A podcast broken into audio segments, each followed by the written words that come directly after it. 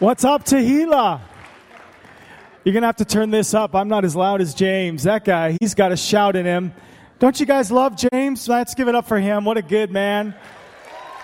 I tell you, he gave me the royal tour. I had such a great day. We were just all over the place. I've seen your city, and it's not hard to love your city. How many of you love your city? Wow, what a great place this is. It's just awesome.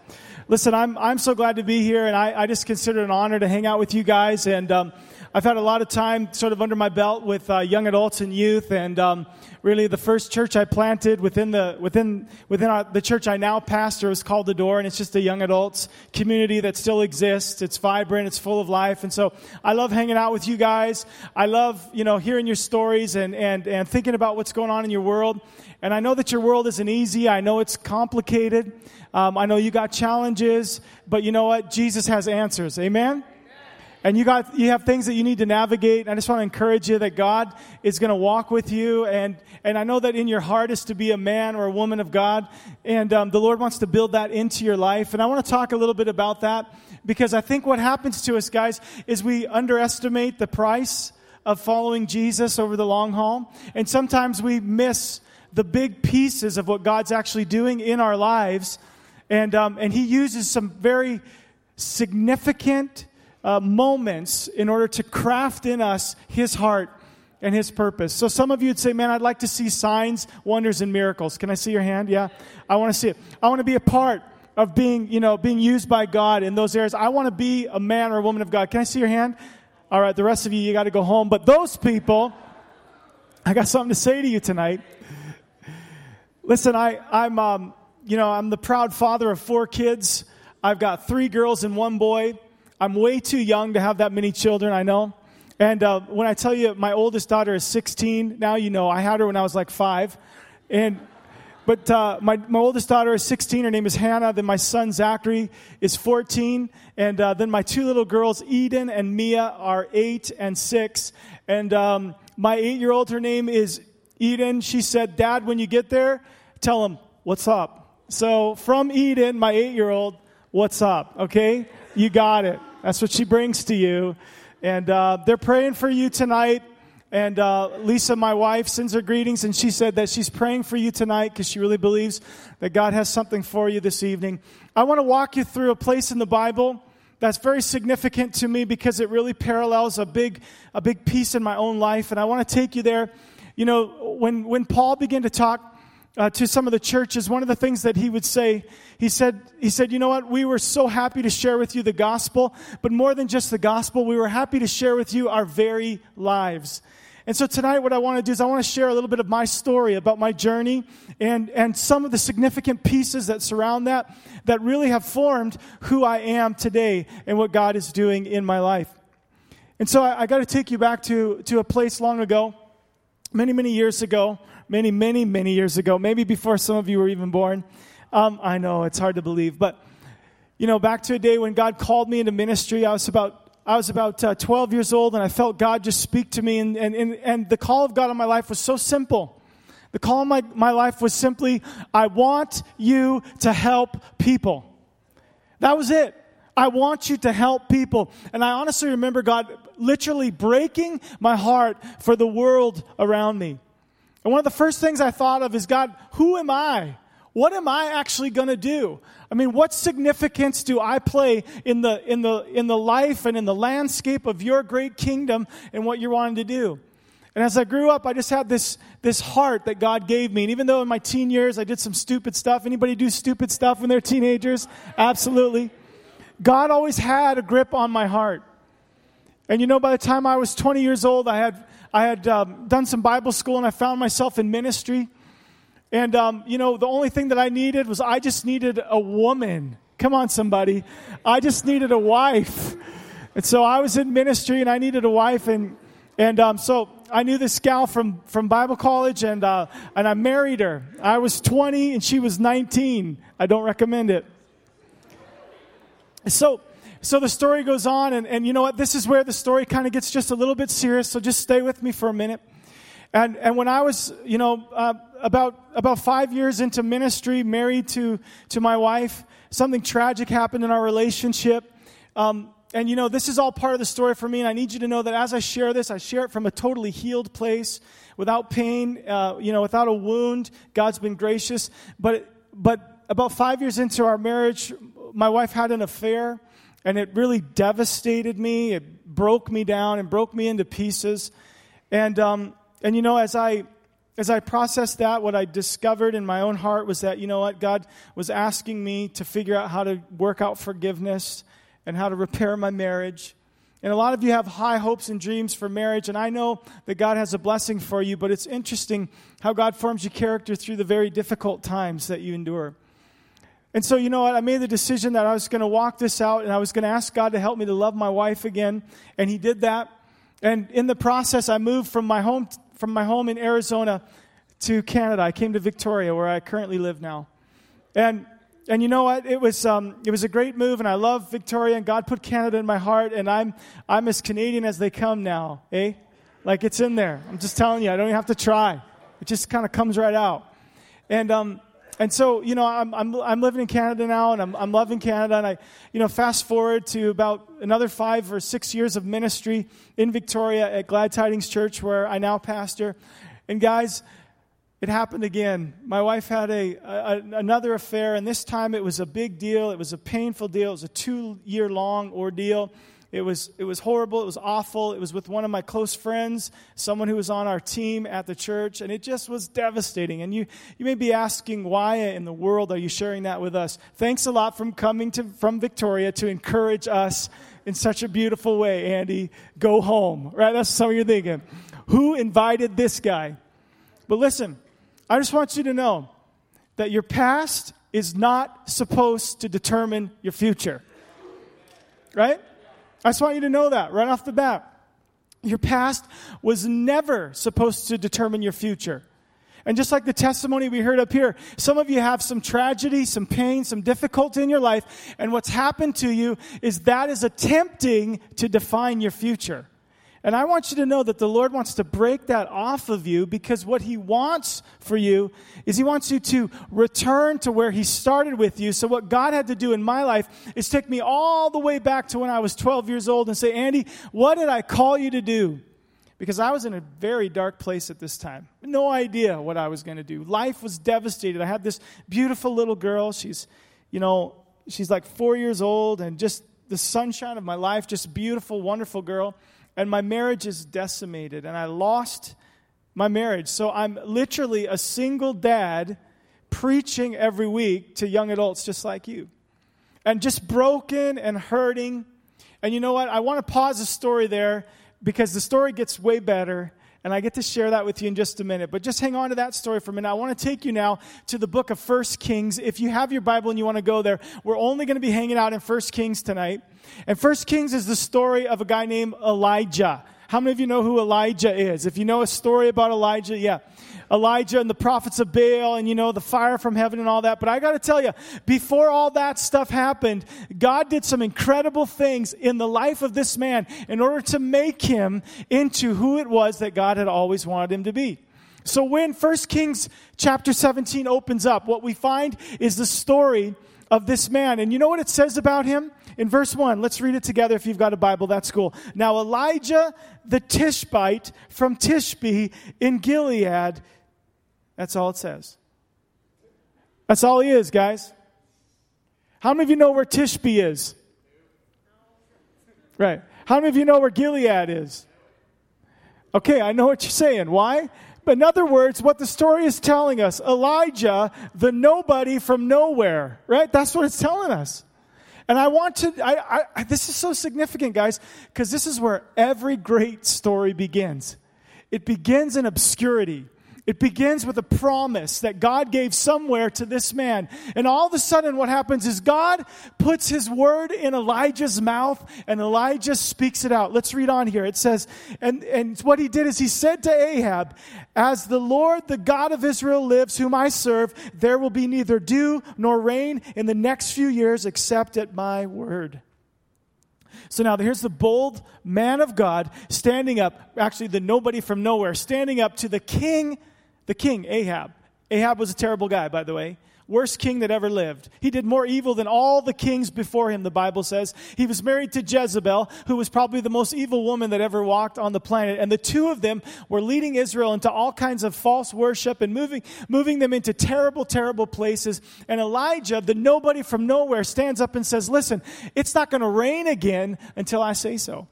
Now listen, you got to understand the context here. Why is this important? Because when we look at Elijah's life, what we have to do is put ourselves in that context. So what he did was he gave the most horrible prophetic judgment against the land that was possible. Let me tell you why. Because it was an agricultural community. And as an agricultural community, sheesh, what they needed more than anything was, come on somebody, $1 million question. Boom, nailed it right there. They needed rain. And so when he said that there was no rain until my command, he was basically saying everything's shutting down.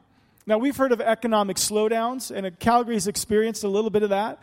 But this would have been an economic shutdown.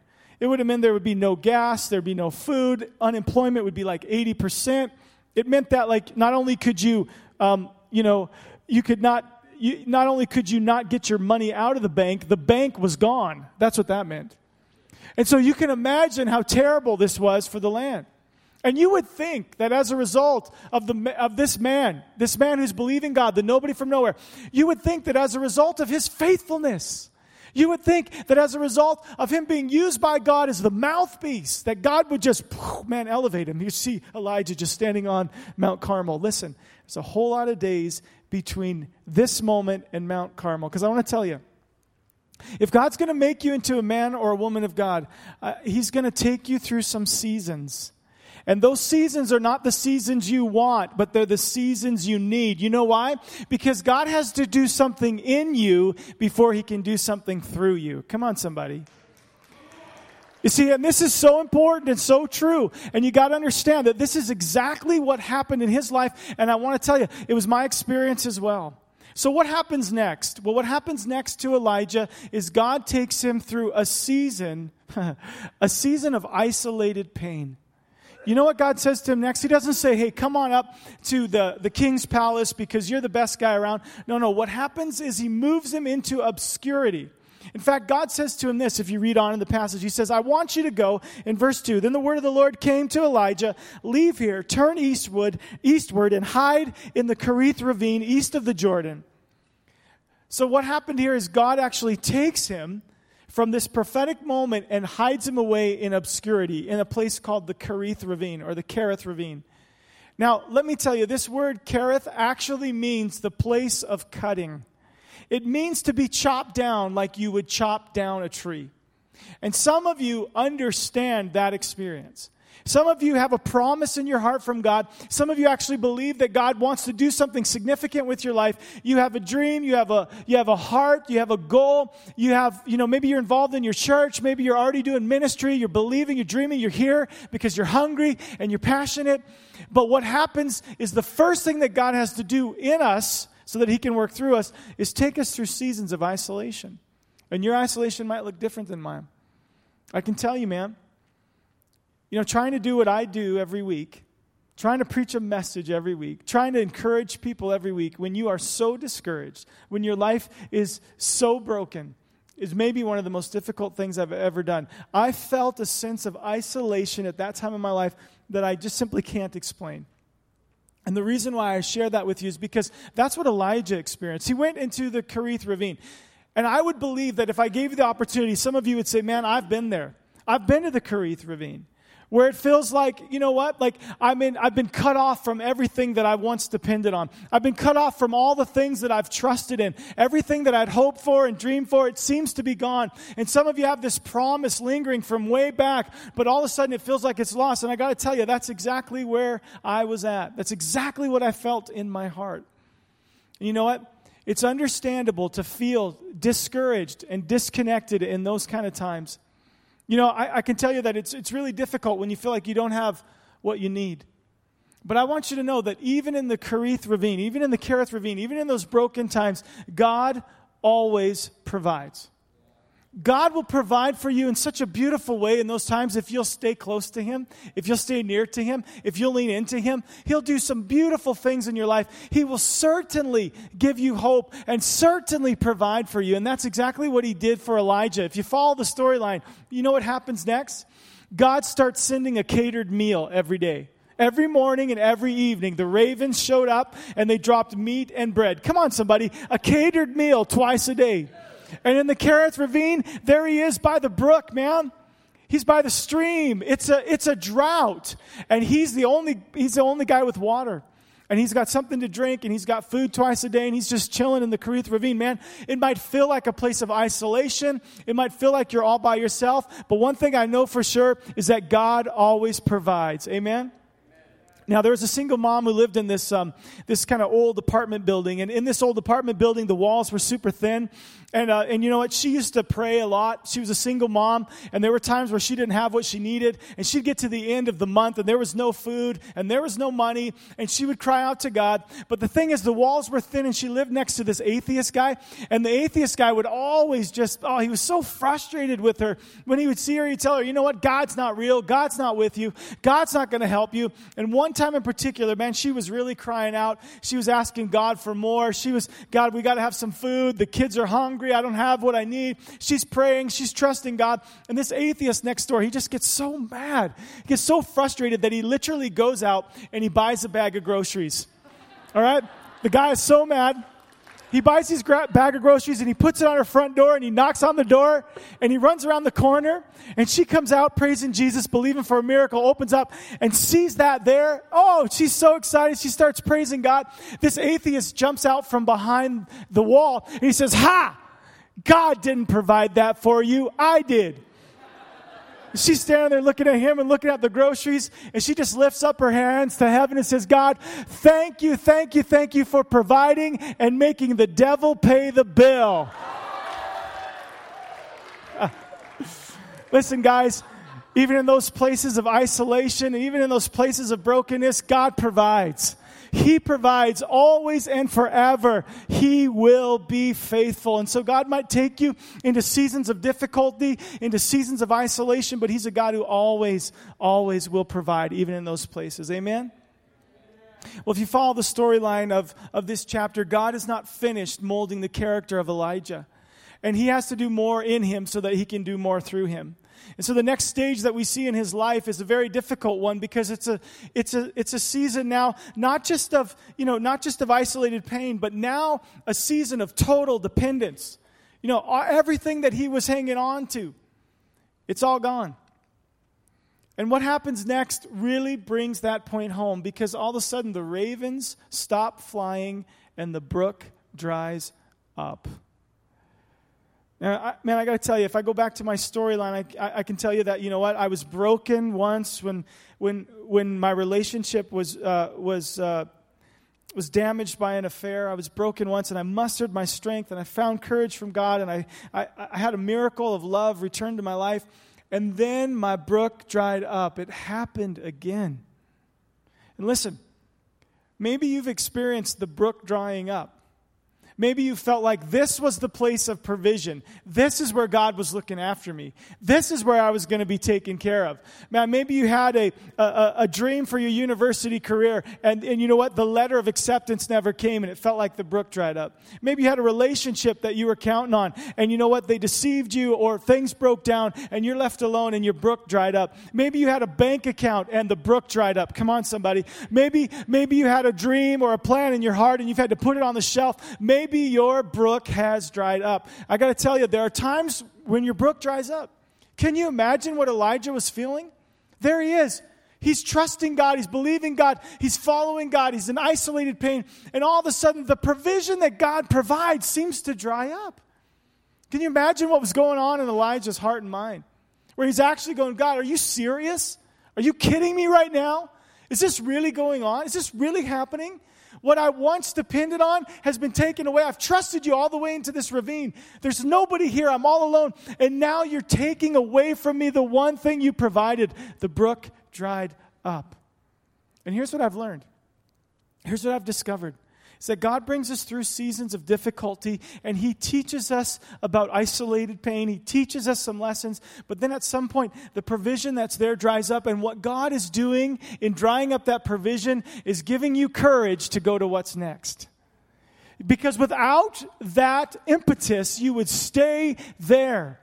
God couldn't let Elijah stay in the isolated pain. He couldn't allow him to stay in the brokenness. He couldn't allow him to get bitter. He couldn't allow him to lose his courage. He couldn't allow him to get stuck in that isolated pain.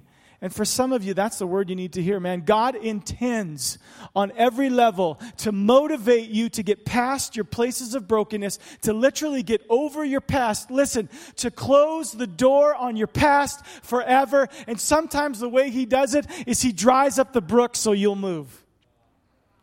And that's exactly what the Lord did with Elijah. The brook dried up, and he had no choice. It was time for total dependence. God, I got nothing. What do I do next? I don't even know what to do. And you know what? The thing is if Elijah wouldn't have moved on from there, all the stories that we read about him in the next chapters, they never would have happened. In fact, he would have died there. He would have died in that place of provision. And so would the nation of Israel from the drought. But God had a plan, and God had to motivate him and took him all the way to Zarephath. Now, if you read the storyline, he says, go to Zarephath, and there's a widow there that you're supposed to hang out with. What you got to understand is Zarephath was the last place he would want to go. This was a man who was called to the nation of Israel to bless and to care for them. He felt a call from God to his nation, and all of a sudden now he actually leaves his nation to go to Zarephath. Why? Because God cares about the widow in Zarephath too. And so all of a sudden Elijah shows up in total, just total dependence upon God. He shows up at this widow's house, and if you know the storyline, you know what happens. You know what? This woman's like, he sits down at the well, and he says, listen, can I have some food? Can I have some drink? And she says, I don't have anything. There's a drought, don't you know? I'm going to just make like one little cake with some water and some flour I've left, and then my son and I are going to eat it, and we're just going to die. That's pretty depressing, isn't it? He's like, hello, God, why am I here? This isn't going so good. He said, listen, if you make one for me, then I promise you, you'll have what you need. You see, because there was one lesson he learned, and that is that God provides in hard times. He already learned that lesson, guys. He knows God will provide. And so now he's in this place in Zarephath, and they make this little cake for him. He eats it. She makes one with what's left. And I tell you what, she made one, and she's like, this is crazy. The flour's still here. And you know what? The miracle of the flour and the oil takes place here because in Zarephath, because that's where God provided a flow of oil and the flour that never, ever would dry up through that whole time of famine. That's a miracle. And also, you know what God does here? God calls him through total dependence and into exceptional obedience. Because he follows God all the way to Zarephath. And I got to tell you, this is the pathway to becoming that man and that woman of God. Is that God's going to do something in you so that he can do something through you. He's going to take you through seasons of difficulty. He's going to teach you total dependence upon him where you can trust in nothing else but him and him alone. And then he's going to ask you to go. And you're going to respond in obedience. And as you do, that unconditional obedience that you respond to God in is actually going to be what is the catalyst for your ministry and catalyst for your purpose in the kingdom of God.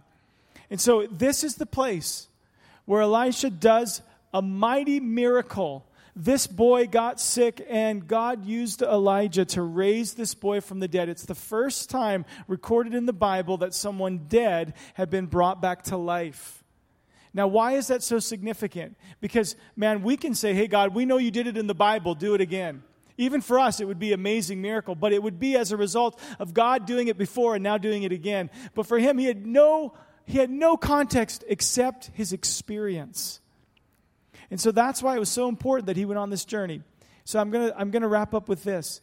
You know what? That boy was raised from the dead, and at the end of the chapter, listen to what is said of this nobody from nowhere. Here's what the woman says. Then the woman said to Elijah, verse 24, "Now I know that you are a man of God, and that the word of the Lord from your mouth is the truth." So you want to know the way? You want to know the path to becoming a man and a woman of God? Just be prepared. Be prepared for total obedience. Unconditional obedience, total dependence. And guys, even be prepared for those times of isolated pain. Because sometimes we look at suffering and we say, man, well, that's not a part of God's plan. And I just got to tell you from experience, God is never closer than when you're hurting. God is never more real than when you're walking through difficulty. God is never more active than when you are broken. And so I just want to tell you, don't despise those times in your life, and don't feel as though God has left you or abandoned you, because exactly the opposite is true. God is doing something in you so that he can do something through you. And friends, if we don't develop a theology that includes suffering, then we're missing a big part of the gospel, right? Just read 1 Peter. Go home tonight, read 1 Peter. You're going to see it. Because our theology has to have an element of suffering in it, because God uses suffering for his glory and for your good. So I want to pray with you tonight. I want to pray for those that might be hurting. And as I do, I just want to share the end of my storyline. So I was a single dad. I was on my own. I had this child. And so it gave me a real heart for people whose families just aren't, fully cohesive. And being in a church that's very family-centric, it's really hard. But you know what God did? God provided for me. And even though I went through, seasons of brokenness, and I would have wished that my marriage would have been healed and God would have done that kind of a miracle, that was not part of it for me. And I can't explain all the mystery surrounding that, but I just want you to know that, one day a long way away from my brokenness, and God had done some great work in my heart and healed me and was using me in ministry. Then I met a woman, and her name is Lisa, and she's my wife, and her life was just like mine. She shows up one night at church with this beautiful little boy who's 2 years old, curly blonde hair everywhere. He was rambunctious. Actually, he was crazy, but I love him. And she told me a story about how her husband had came and left 3 times. And the last time he left, she went out, she came back, and he had cleaned out the house. And all that was left was his Bible and his wedding ring. And she said, you know what? I had no idea that God was going to take me on this journey. But what God did is he healed our hearts, and he gave us another opportunity. And we were married almost 10 years ago. And through that journey, I've remained at the same church. I moved from being the youth guy to the young adults guy to the associate guy. And 3.5 years ago, I was elected as the lead pastor of that church. And I'm still there today. And that's the grace of God, guys. That's what God does. I'm not endorsing divorce. I'm not saying that my story is the right story. But what I'm saying is, in my story, God did something in me. And I believe now that as a result of that, he can do something through me. And it's because I didn't get bitter. I didn't get stuck in the Kerith Ravine. I chose to walk with him, and as a result, he continues to reform my life. And that'll be the same for you. So be encouraged. Those bumps in the road, those valley moments, that's where fruit grows best, right? It always grows best in the valleys, and so you got to be prepared for that. And so what am I asking you to do tonight? I'm asking you to be people of God who desire the heart of God regardless of the cost, right? That will go after God even if it is through the valley, right? Through the valley, God will lead you. And if I had more time, I'd tell you more stories about where this is. You can find this in Scripture, but it's literally from Genesis to Revelation. That your story will include times of concern, times of question, times of trouble. Jesus promised it. But I want you to know that those aren't times where God has forgotten you. Your faith is not that shallow. Hear me say that. Your faith is not that shallow and that small. God is working. He's bigger than your stuff, okay? I want you to stand to your feet, would you? Stand up right now, and let's just lift our hands to God. I want you to begin to pray with me. because I know that God wants to touch your life and minister to you. I just had a sense even tonight that there were some people that were here this evening that were dealing with some levels of brokenness in their life. And what you need is you need encouragement to know that God is not silent, but He is working. Maybe your family's going through a difficult time. Maybe you're at university or college this year and things haven't gone the way that they are. Maybe a relationship has broken down. Maybe you're facing a financial mountain. Maybe you're on your own and it feels like it's been a really long journey. Maybe for some of you tonight it is just that sense of I want the heart of God. I want the passion of God, but my faith might be a little too idealistic, and you're going to say yes to God even if it hurts, even if it's difficult, even if it's challenging. So I just want to pray for you tonight, and I want to believe with you. The band's coming. We're going to sing again. We're going to worship again. But God, I just pray in Jesus' name for this amazing group, Lord God, of young and vibrant people whose hearts are for your kingdom and represent so much diversity in the city of Calgary. And I just pray in the name of Jesus that you would lay a hand upon them, God, a hand that brings encouragement, a hand that brings a sense of the ever-present nature of God, regardless of the storm. And I thank you, God, that you don't always calm the storms. In fact, sometimes they rage, but God, you are still good, and you are still able, and you are still working. And I pray even tonight, Lord God, for people who are suffering and hurting, maybe feeling a sense of brokenness, maybe dealing with a deep wound in the soul. I pray in the mighty name of Jesus that they would be encouraged tonight, that you are God enough, you are great enough, you are big enough, and even in the silence, Lord, you certainly are working. Lord, I pray that the lies of the enemy would be broken off in Jesus' name. The lies that say that my future is defined by my past, I just break that lie in the name of Jesus. I take victory over it in the name of Jesus. I stand as a testimony against it in the name of Jesus. And I pray for freedom over the house, freedom to dream for the future, freedom to not be defined by the past. And Lord, I pray in Jesus' name for the power of the Spirit to be able to close the door on the past forever, that there is no bearing on my future that is attached to my past in Jesus' name. In Jesus' name, I will walk in freedom and I will walk in victory. I am a child of God. I'm free. And Lord, I just pray in the mighty name of Jesus that, Lord, the story of this man of God would resonate in our own souls, that we would see that this is the same man, Lord, who did so many miracles, more miracles in this part of the Bible than anybody else. He was the bright and shining star in a very dark place. He was a single man. And so, God, I pray right now for individuals that are here, because I believe that there are individuals that are here tonight. And Lord, let us not underestimate what you will do with a single person, a single man or a single woman who will stand in the gap for you. Lord, I pray in Jesus' name that the value and the ministry and the influence of the single individual would resonate in our souls and in our hearts tonight.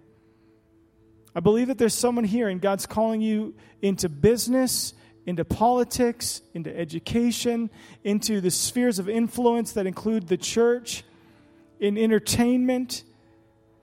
Lord, I just believe that you're releasing maybe a single individual that will stand up for what's right in these spheres of influence. And I pray in the name of Jesus that even right now, this would be a defining evening for them. And Lord, that they would be willing to walk into those places with confidence, knowing that, God, you are able. You are able. I pray this in Jesus' name. Amen. Amen. God bless you. Thanks for letting me be here.